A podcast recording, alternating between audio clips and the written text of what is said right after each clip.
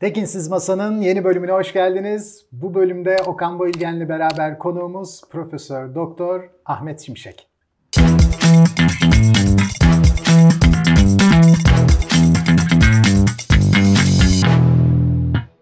Ahmet Hocam hoş geldiniz. Hoş bulduk, teşekkür ediyorum. Sizi hemen bulduk, hemen sıkıştırmaya başlayacağız. Hocam, tarih ve tarih yazımı arasındaki fark ne? Hmm, evet. E, tabii tarih iki anlama geliyor aslında. Bir, yaşanan tarih olarak var. Yani insanlığın başlangıcıyla beraber süre gelen bir süreçteki hikayeye odaklanan bir anlatı var. Bir de tarih yazımı yani tarihçinin ürettikleri üzerine gelişen bir tarih var. Bunu Latinler e, res gestia yani yaşanan tarih ve e, rerum historia gesturum olarak adlandırmışlar. Yani bir de yazılan tarih var. Bu biraz şundan kaynaklanıyor. E, geçmiş hikayesiyle tarihi aynı anlamda alma e, ilişkisi çerçevesinde gelişiyor. Çünkü geçmiş tarih değil aslında. Yazılabildiği ölçüde tarih oluyor bu. Ama e, nedense antik dönemde sonraki işte eskatolojik dönemlerde ve modern dönemlerde dahil olmak üzere tarihin insanlığın başlangıcıyla beraber başladığına dair bir genel kabul var. Hatta modern zamanlar şöyle ilginç bir şey söylüyor. Öncekileri nesetmesini bekleriz. Hani gelenekten ayrılıp başka bir noktada başka şeyler söylemesini bekleriz. Elbette pek çok noktada bunu yapıyorlar ama e, geçmişin yaşanan, süre gelen bir şey olduğu ve tarihçinin de bu geçmiş içerisindeki düzenli bilgileri ortaya çıkaran kişi olması bağlamında sadece onları keşfeden, hani bir düzen var, bu düzen içerisinde e, bir statik süreklilik var.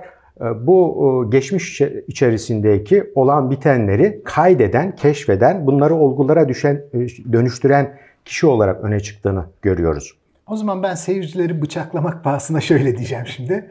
Tarih ontolojik, evet. var olan Tarih yazımı epistemolojik bilgi kuramı. Yani olup biteni bir bilgiye çevirmeye çalışıyorum. Bilgi ne? Özne, nesne. Nesne hakkında ben yorumlar yapıyorum.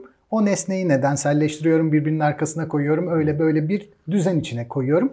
Bu zihni bir düzen ama gerçekliğe denk gelmiyor değil mi hocam? Denk gelmiyor tabii ki. Bu bir tahayyül. Yani. Bir kurgu. Birisi tabii. bir realite, bir kurgu. Fakat realiteyi dilsel anlamda ifade edebildiğimiz için zorunlu olarak kurguya yaslanmak zorunda kalıyoruz. Evet şüphesiz. Burada Okan abinin Richard oyunu biliyorsunuz. Ee, üçüncü Richard'dan yola çıkarak bir Richard uyarlaması yaptı. Benzer bir mesele orada da karşımıza çıktı. Üçüncü Richard tarihsel bir kişilik olarak var. Sonra üçüncü Richard üzerine önce kendi yazdırdıkları, sonra üçüncü Richard'ın rakiplerinin yazdıkları, ondan sonra 100 yıl sonra Shakespeare'in yine sipariş üzerine yazdıkları, sonra bugün yazılanlar en son Okan Bayülgen'in Richard üzerine yazdık. Seninle beraber yaptığımız şey. Beraber. Şey. Ee, tabii ki yani Okan abi beraber diyor ama Okan abinin yaptığı benim öyle çok ufak tefek katkılarımın oldu. Üst üste bir sürü anlatı yığılınca gerçeklik bir yerden sonra erişilemez bir yerde kalıyor. Ve referans noktası gerçek olmaktan çıkıyor. Tarihi metinler arasında metinler arası bir ilişki kuruyor. Tarih yazımı metinler arasında bir ilişki. Tarih dediğimiz erişemeyeceğimiz bir realite.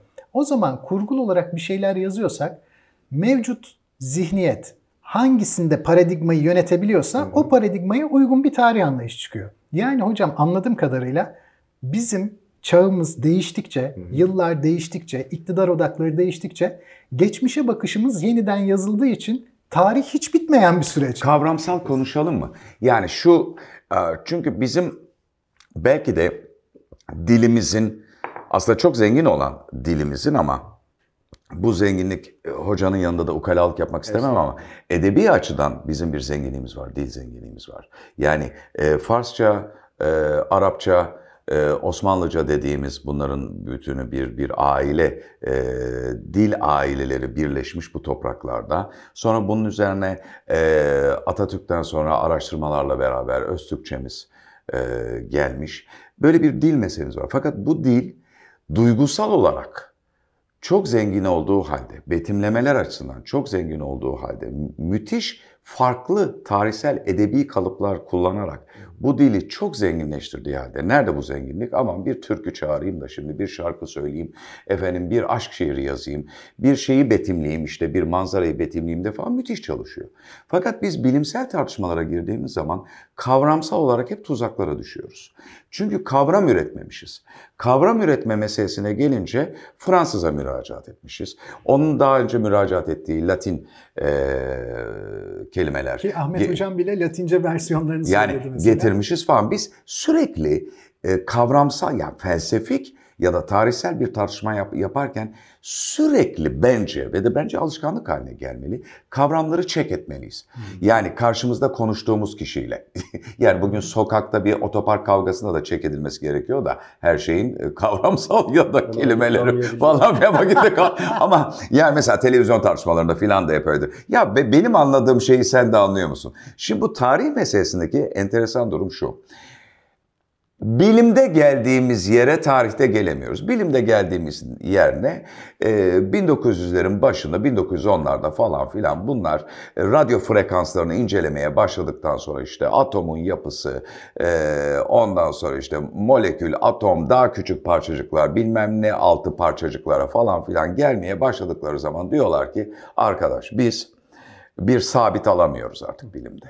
Yani sabiti kaybettik. Yani bu masa burada duruyor, yere göre yer burada duruyor, binaya göre bina burada duruyor, bu bölgeye göre bölge burada duruyor, dünyaya göre falan filan. Artık bir sabitimiz yok. Bir sabitimiz olmayınca bilim bitti diyor. Bilim bitti. Şimdi bugün sanki çok yeni icatmış gibi konuştuğumuz işte kuantum ve diğer zaman şu bu problemleri falan filan gibi ya da CERN deneyi falan filan gibi bu şeylerde diyor ki arkadaş sen neden bahsetmek istiyorsan bunu kim observe ediyor?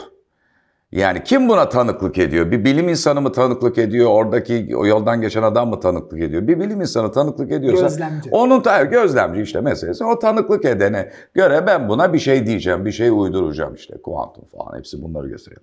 Şimdi tarihte buraya gelemiyoruz. Tarihte şöyle diyoruz. Sanki bir objektif tarih olabilirmiş gibi konuşuyoruz. Yani efendim işte gerçekler ortaya çıkacaktır. Her tweetin altına yazılan gerçeklerin ortaya çıkmak gibi bir huyu vardır. Yahu öyle bir şey olmayacak. Hiçbir zaman ortaya çıkmayacak gerçekler. Çünkü tarihi birisi yazdırıyor. Bak şimdi bunu bilimde çözüyoruz. Edebiyatta çözüyoruz. Edebiyatta da ben Bukowski'ninkini biliyorum ama birçok yazarın da söylediğini biliyorum. Diyor ki hiçbir zaman eee, gerçekliğin kurgunuzu bozmasına izin vermeyin. Çünkü gerçeklik güzel değildir. O zaten aleladedir. Yani böyle bir olay oldu ki filmi yapılır falan. Tamam yapılamaz. Çünkü filmi yapılması için onun da değiştirilmesi gerekiyor. Yani ne kadar enteresan olsa da filan. Yani onun için kurgusal olan, insan üretimi olan ve insanın o günkü şartlarına uygun olarak üretilen şey güzel ya da dikkat çekici ya da izlenilebilir olabilir. Dolayısıyla tarihte böyle bir şey. Çok kritik bir şey söylüyorsun. Şöyle, şimdi hocama onu soracağım buradan yola çıkarak. Okan abinin söylediği versiyonda tarihi okunması zevkli olarak yazan dolaşıma giriyor.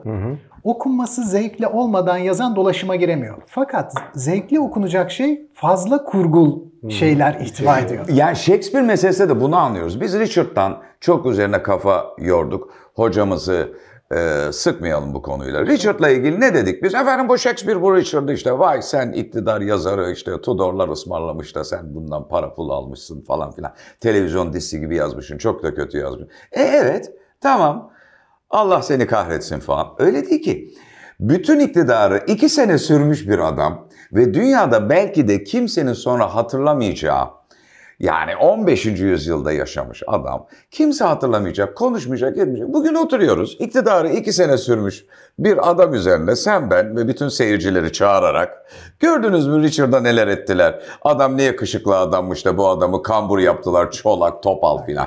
Yani, Niye yani? Shakespeare yazmasaydı, kurgulamasaydı olmayacaktı. Temsil asimetrik. 2 yıllık bir şeye çok büyük bir temsiliyet verilmiş. 40 yıllık bir yöneticinin hiç temsiliyeti yok mesela. Ha. Hocam nasıl yorumluyorsunuz? Bu temsiliyeti yazarın kendisi mi belirliyor ya da sonra geçmişe bakıp referans vereceği kişiler baştan bir seçki yapmışsa o seçkiye sadık kalmak zorunda mı kalıyor? Böyle bir şey nasıl aşılır? Çok sadık kaldıklarını düşünmüyorum. E, eski dönemlerde yazılan o kronikler dahil olmak üzere bunu çok rahat görebiliriz. Orada çok kısa süreli de olsa iktidar onu uzun bir şekilde ele alma alışkanlığı olabiliyor. Çünkü patronaj ilişkisi var. Yani biraz önce bahsettiğiniz ya işte ikinci Richard e, bunun e, konusunu, hayatını ya da yaptıklarını Shakespeare'in yazması bir anladığımız kadarıyla ısmarlamayla gerçekleşiyor ve sonrasında bir eser ortaya konmuş oluyor.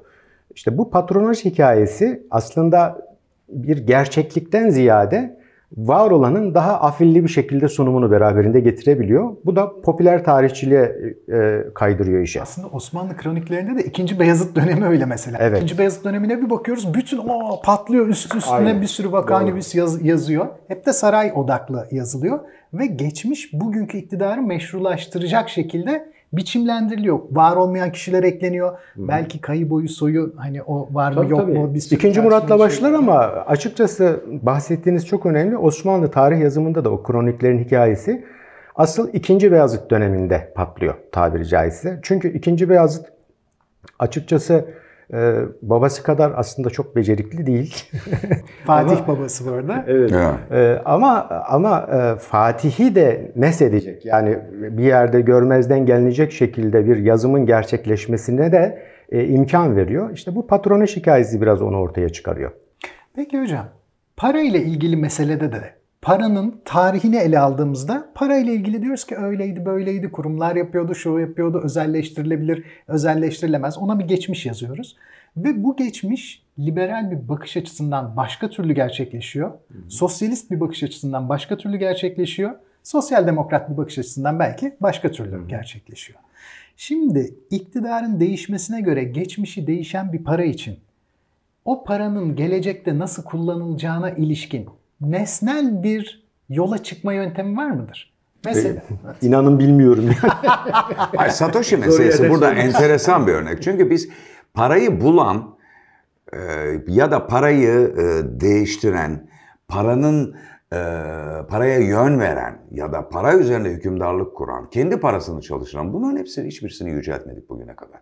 Yani kimse Fed'i yüceltmez. Kimse Fransız ya da Alman Merkez Bankası'nı yüceltmez. Ama parayı yüceltmek için ülkeler parayı koruma kanunları koyarlar. Mecburdurlar. Çünkü paranın üzerine kendi bilim insanlarının ya da kahramanlarının ya da ülkenin gelmiş geçmiş en büyük liderlerinin fotoğraflarını basıyorlar. İngiltere'de kraliçenin, kraliçenin fotoğrafını basıyor ve aktüel olarak basıyor yani. bir tarih yazımı olarak Yani paranın tarih, üzerine basılan şey. yani tarih yazıyor aslında paranın üzerine. Ama Satoshi burada enteresan çünkü Satoshi gizemli bir kişilik ve bugün yüceltiliyor. Yani hikayesini bilen, bilmeyen, işte Bitcoin kullanan, kullanmayan diyor ya bu iyi bir şey yapmış ya.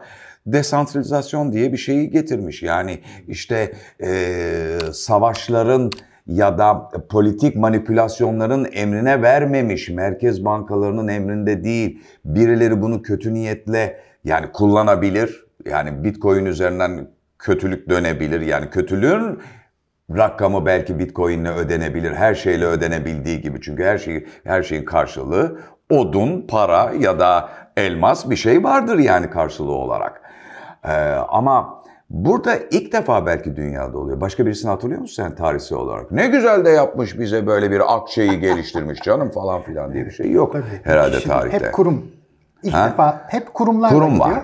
İlk defa evet bir kişi olarak. Gerçi paralar hep tabii bir padişahın üzerine, bir siyasi iktidarın üzerine e, resmini vermesiyle oluyor ama tam dediğin gibi konseptin kendisi ilk defa bir bireyle. Öyle, Aslında öyle para tarihi yani aslında bizim programın içeriğinde tabii tarihle paranın çok büyük ilişkisi var. Yani para mesela şimdi ben bilmiyorum şeyler İngiltere'de sterlinin üzerine Charles'ın resmi konuldu mu? Hiç İngiltere'ye gitmedim Charles geldiğinden beri. Ama ama şey. koyacaklar değil mi? Aslında doğru evet. Çünkü kral Hayır koyacaklar. Yani Charles'ın Ama güzel bir fotoğrafı çekilebildiği anda mutlaka konulacak.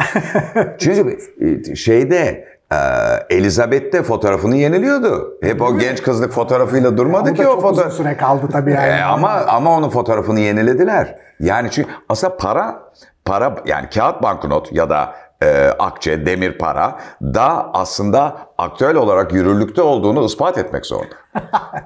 Yani bak ben de hani kraliçenin gençlik hali değilim ben. Şu andaki haliyim falan gibi bir şey. Mantıklı. Peki hocam para gibi emtialar işte başka şeyler yani yazılı olmayan kaynaklar tarih yazımında nasıl kullanılır? E, Şüphesiz. Ya bizim tabii modern tarihçilikle beraber üzerinde özellikle durduğumuz ya da durulan konu biliyorsunuz resmi belgelerden bir tarih üretimiydi. Bu da ulus devletlerin gereği olarak tarih üretilecekse, milli bir tarih üretilecekse bu mutlaka o ilgili devletin e, resmi e, kaynakları üzerinden gerçekleşsin deniliyordu. Tabii ki bu başlangıçta çok masumane göründü. Çünkü şöyle zannedildi, yani resmi belgeler herhalde herkesin yazıp çizdiklerinden farklı şekilde oluyordur. E, herhalde onlar gerçeği söylüyordur falan diye. Bunun farkına varılması galiba 2. Dünya Savaşı'ndan sonra biraz gerçekleşti. Çünkü insanlığın 19. yüzyılda üretilen o sihirli bilim kavramından uzaklaşması İkinci Dünya Savaşı ile gerçekleşti. Çok acılar yaşandı biliyorsunuz ve insanlığın bilime karşı bakış açısı da değişti. Bilimi daha sorgular hale geldi. Hem Birinci Dünya Savaşı'nda hem de İkinci Dünya Savaşı'nda tarihçiler öyle bir e, trajedi yaşadılar ki aslında e, yapıp ettikleriyle devletlerin siyasetlerine lojistik destek sağlayan konuma geldiler ve bu da maalesef tarihçilerin güvenilirliğini ortadan kaldırdı. Aşırı siyasileştiler. Aşırı siyasileştiler. İdeolojik bir perspektiften yazmaya çalıştılar.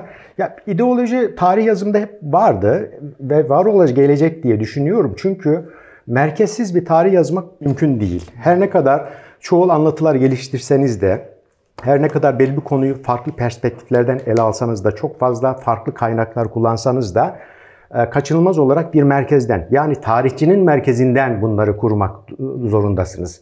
Dolayısıyla tarihçinin e, nereye ait olduğu, almış olduğu eğitim, bakış açısı, perspektif, e, beklentileri vesaire bunların hepsi aslında araştırma ve yazım sürecini etkileyen faktörler. Peki hocam şunu merak ediyorum.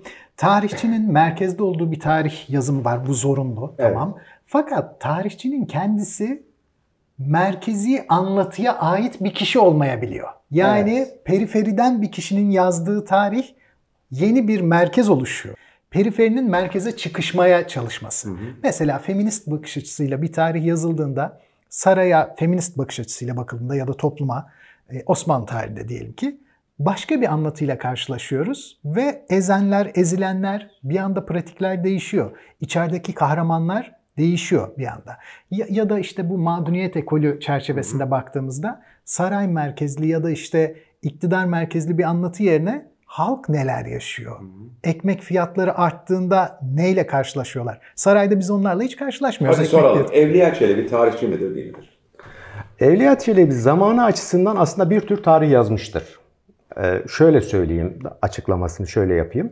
Evliya Çelebi tabii ki bir tarihçi gibi yaklaşıp bugünkü anlamda bir şeyler yazıp üreteyim kaygısında olmadı. Ama e, öylesine değerli bilgiler verdi ki bunlar e, tarihçilere ciddi kaynak oluşturuyor. Yani bir tür kültür tarihini aslında Osmanlı klasik dönemin kültür tarihini nereden öğrenebiliriz diye baktığınız zaman Evliya Çelebi'ye gitmek dışında çok yolunuz yok. Şimdi Evliya Çelebi de zaten kurgusal. Evet. Ee, Mustafa da oradan kurgusal bir şey çıkardı ve orada biliyorsun işte Hazerfen işte efendim şeyden uçacak da Galata Kulesi'den uçacak. Bir de Lagari Hasan Çelebi Sen var. Ege Aydan oynuyor. Lagari'yi ben oynuyorum falan filan. Lagari'nin de bir böyle e, işte diyor ki Hazerfen'e diyor ki ne yani uçmak uçmak nedir ben Ay'a gideceğim falan böyle bir şeyde. Ondan sonra ve bu füze denemeleri evet, evet. yapıyor ve biz işte bir gün sette diyor ki e, çekim programında Lagari Hasan Çelebi'nin e, bir maymunu e, kobay olarak kullandığı e, uzaya füze gönderme denemesi yazılmış. İşte çekim yeri e, Rumeli Hisarı'nın e, biraz ilerisi. Ondan sonra cığıma şu saatte Okan gelecektir bilmem ne kostümü giyilecektir makyaj falan filan. Fakat şey üzerine hiçbir bilgi yok çekim programında. Maymun nereden gelecek bilmem ne nereden gelecek füze nasıl yapılacak falan. Neyse gidildi füze e, ondan sonra füze diye bir böyle bir teneke var. İçine böyle uyuşturulmuş bir maymun, küçük maymuncağız uyuşturulmuş böyle bayıltılmış yani arada sırada gözleri açıyor tekrar bayılıyor falan. Altına havai fişek bağlamışlar. Ondan sonra Mustafa geldi falan filan kamera hazır ışık mışık bilmem ne falan filan. Dedi ki bana tutuştur dedi havai fişekleri uçsun dedi uzaya. E maymun?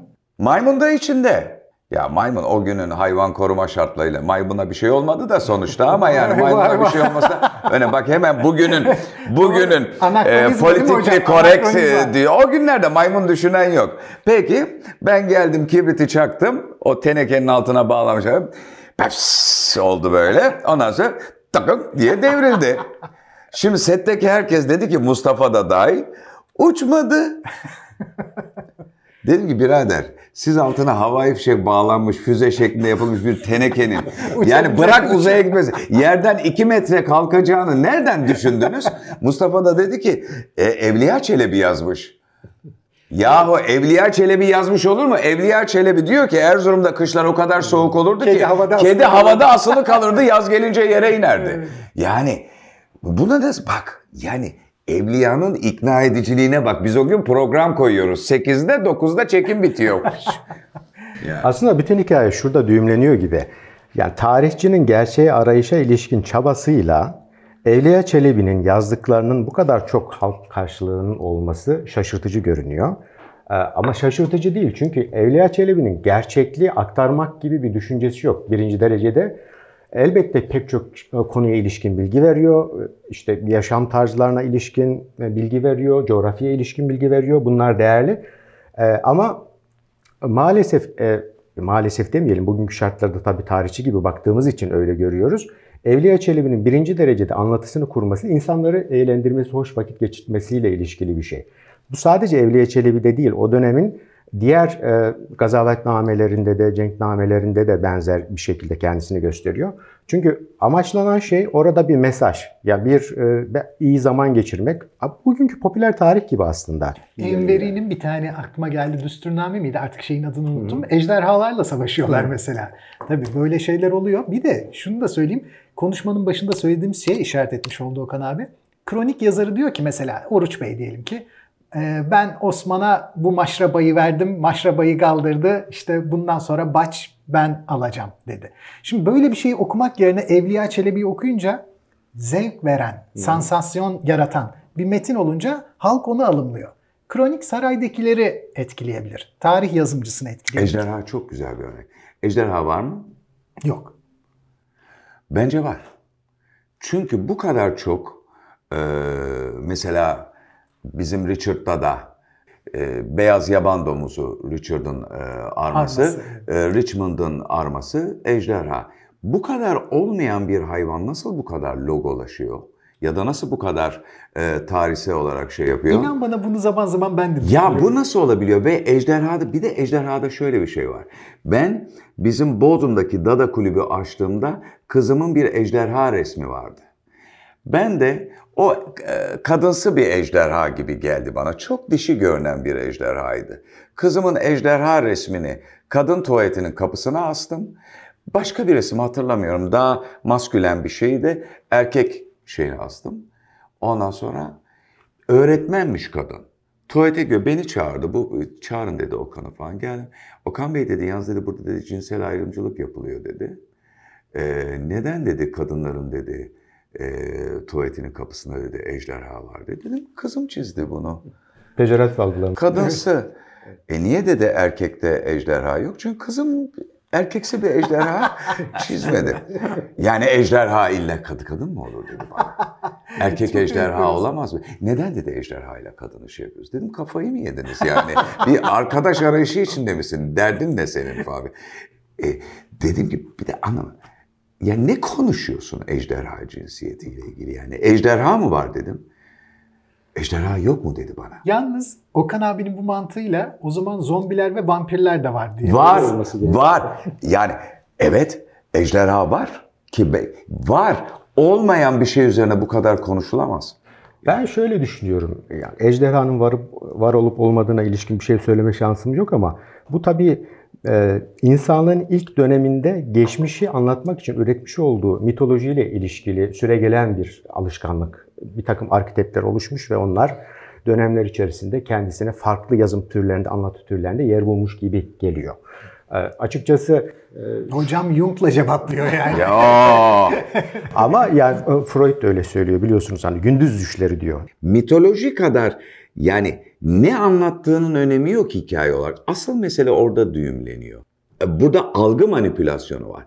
Aslında mitoloji çok gerçekçi. Ha onu söyleyeceğim. Tabii. Anlattığı şey çok gerçekçi. Ben hemen kısa bir şey Evet söyleyeyim lütfen. burada. Mitoloji rasyonel olarak ifade edilemeyenin ifade ediliş biçimi. Evet. O yüzden tamam. mesela Jung'la Freud'un sürekli mitolojiye dönmek zorunda kalışı bundan. Hmm, Bilinçaltına, bilinç dışı diyelim ya da bilinç dışını araştırmaya başladığınızda bilincin enstrümanı olan akıl çaresiz kalıyor. O zaman Hmm. çare bulmak için ne yapması lazım? Logosun içinde var olmayan anlatıya dönmesi lazım. Hmm, Onun için mitolojiye dönüyor. Oedipus kompleksi, Elektra kompleksi, Jung'un o kolektif arketipler Hmm. falan o zaman ortaya çıkıyor. Bu çok önemli bulunuyor. Şöyle söyleyelim. Aslında bu sadece modern psikolojinin irdelediği bir konu değil. E, tarih yazımı açısından da mesela e, Paul Wayne'in bir şeyi vardı, kitabı vardı. İsmi de tam şöyleydi. Eski Yunanlılar e, mit- mitolojiye inanmışlar mıydı gibi bir şey. güzel bir yani. Evet inanıyorlar çünkü o onların toplumsal yaşam içerisinde kendi bireysel olarak e, aciz kaldıkları durumları örtmek için bir e, yol oluşturabiliyor. Ve bizim sandığımızdan çok daha güçlü bir tarafı var bunun. Yani ben mitolojiyi e, yücelten bir tavırla söylemiyorum bunu ama gerçekten mitoloji o dinlerin Mezopotamya dinlerini kastederek söylüyorum. Ortaya koymuş olduğu eskatolojik zamana ilişkin bir tarih e, kurgusunun öncesinde çok işlevsel e, bir noktada ve mitoloji o dönemde e, gerçek hayatla çok ayırt edilemeyen bir durumda. İncelemeler biraz bunu söylüyor. Hatta şöyle bir tespit var ve çok da katılıyorum o döneme ilişkin antik dönemde. Metafizikle fizik arasında bir geçişkenlik var. Yani kişi çok e, başarılı, toplumu şaşırtacak ya da kahramanlık örnekleri sergileyerek bir yerde tanrısallaşabiliyor. Ve bu e, o anlatı içerisinde yer bulabiliyor. Ama e, Mezopotamya dinleri sonrasındaki bu anlayış değişiyor. Çünkü tek bir din var ve o dinin işte Tevrat'ta da, İncil'de de, şeyde de, Kur'an'da da benzer şekilde ön, öngörülen doğmaları var, vahiyler var ve ona göre bir insan yaşamı kurgusu üretiliyor. Ve bu da kıyamete kadar giden süreç içerisinde e, görülüyor. Yani kıyamete kadar giden süreç içerisinde insan bir tür imtihan oluyor. Bu imtihanda eskatolojik zaman olarak adlandırılıyor işte. Vallahi hocamızdan dinlemek çok zevkliydi. Müteşekkiriz efendim. Evet, harika bir şekilde gidiyordu program. Ben de iyice içine dalmıştım. Artık bir sonraki programda tekrar devam edeceğiz. Bakalım Bitcoin'de vampir gibi bir şey mi? Acaba cadı gibi bir şey mi? Ejderha gibi mi? Çünkü bazı şeylerin kendisi var, görüntüsü yok. Bazı şeylerin de görüntüsü var, kendisi yok. Bitcoin'de böyle ilginç bir konu diye düşünüyorum. Hocam tekrar teşekkürler. Ben teşekkür ederim. Okan abi yine Aman efendim patlattı. sayenizde sayın hocam sayesinde. Evet. Bir sonraki programda görüşmek üzere.